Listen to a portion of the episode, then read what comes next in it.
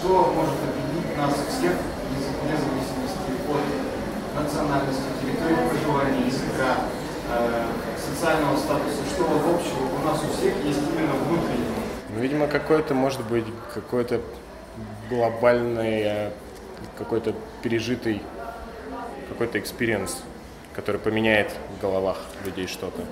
И вот эти все наши чувства, которые мы все похоронили где-то далеко в себе, в мегаполисах, там, живя что эти вещи всплывут наружу. Что для вас созидательное общество? И как люди взаимодействуют и живут друг с другом в созидательном обществе?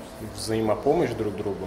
Взаимопонимание, уважение, человечность, чуткость. Мне кажется, нужно это Поднимать. взращивать, да, С детства как-то детства прививать. прививать, ну и показывать, своим примером конечно, показывать. своим примером.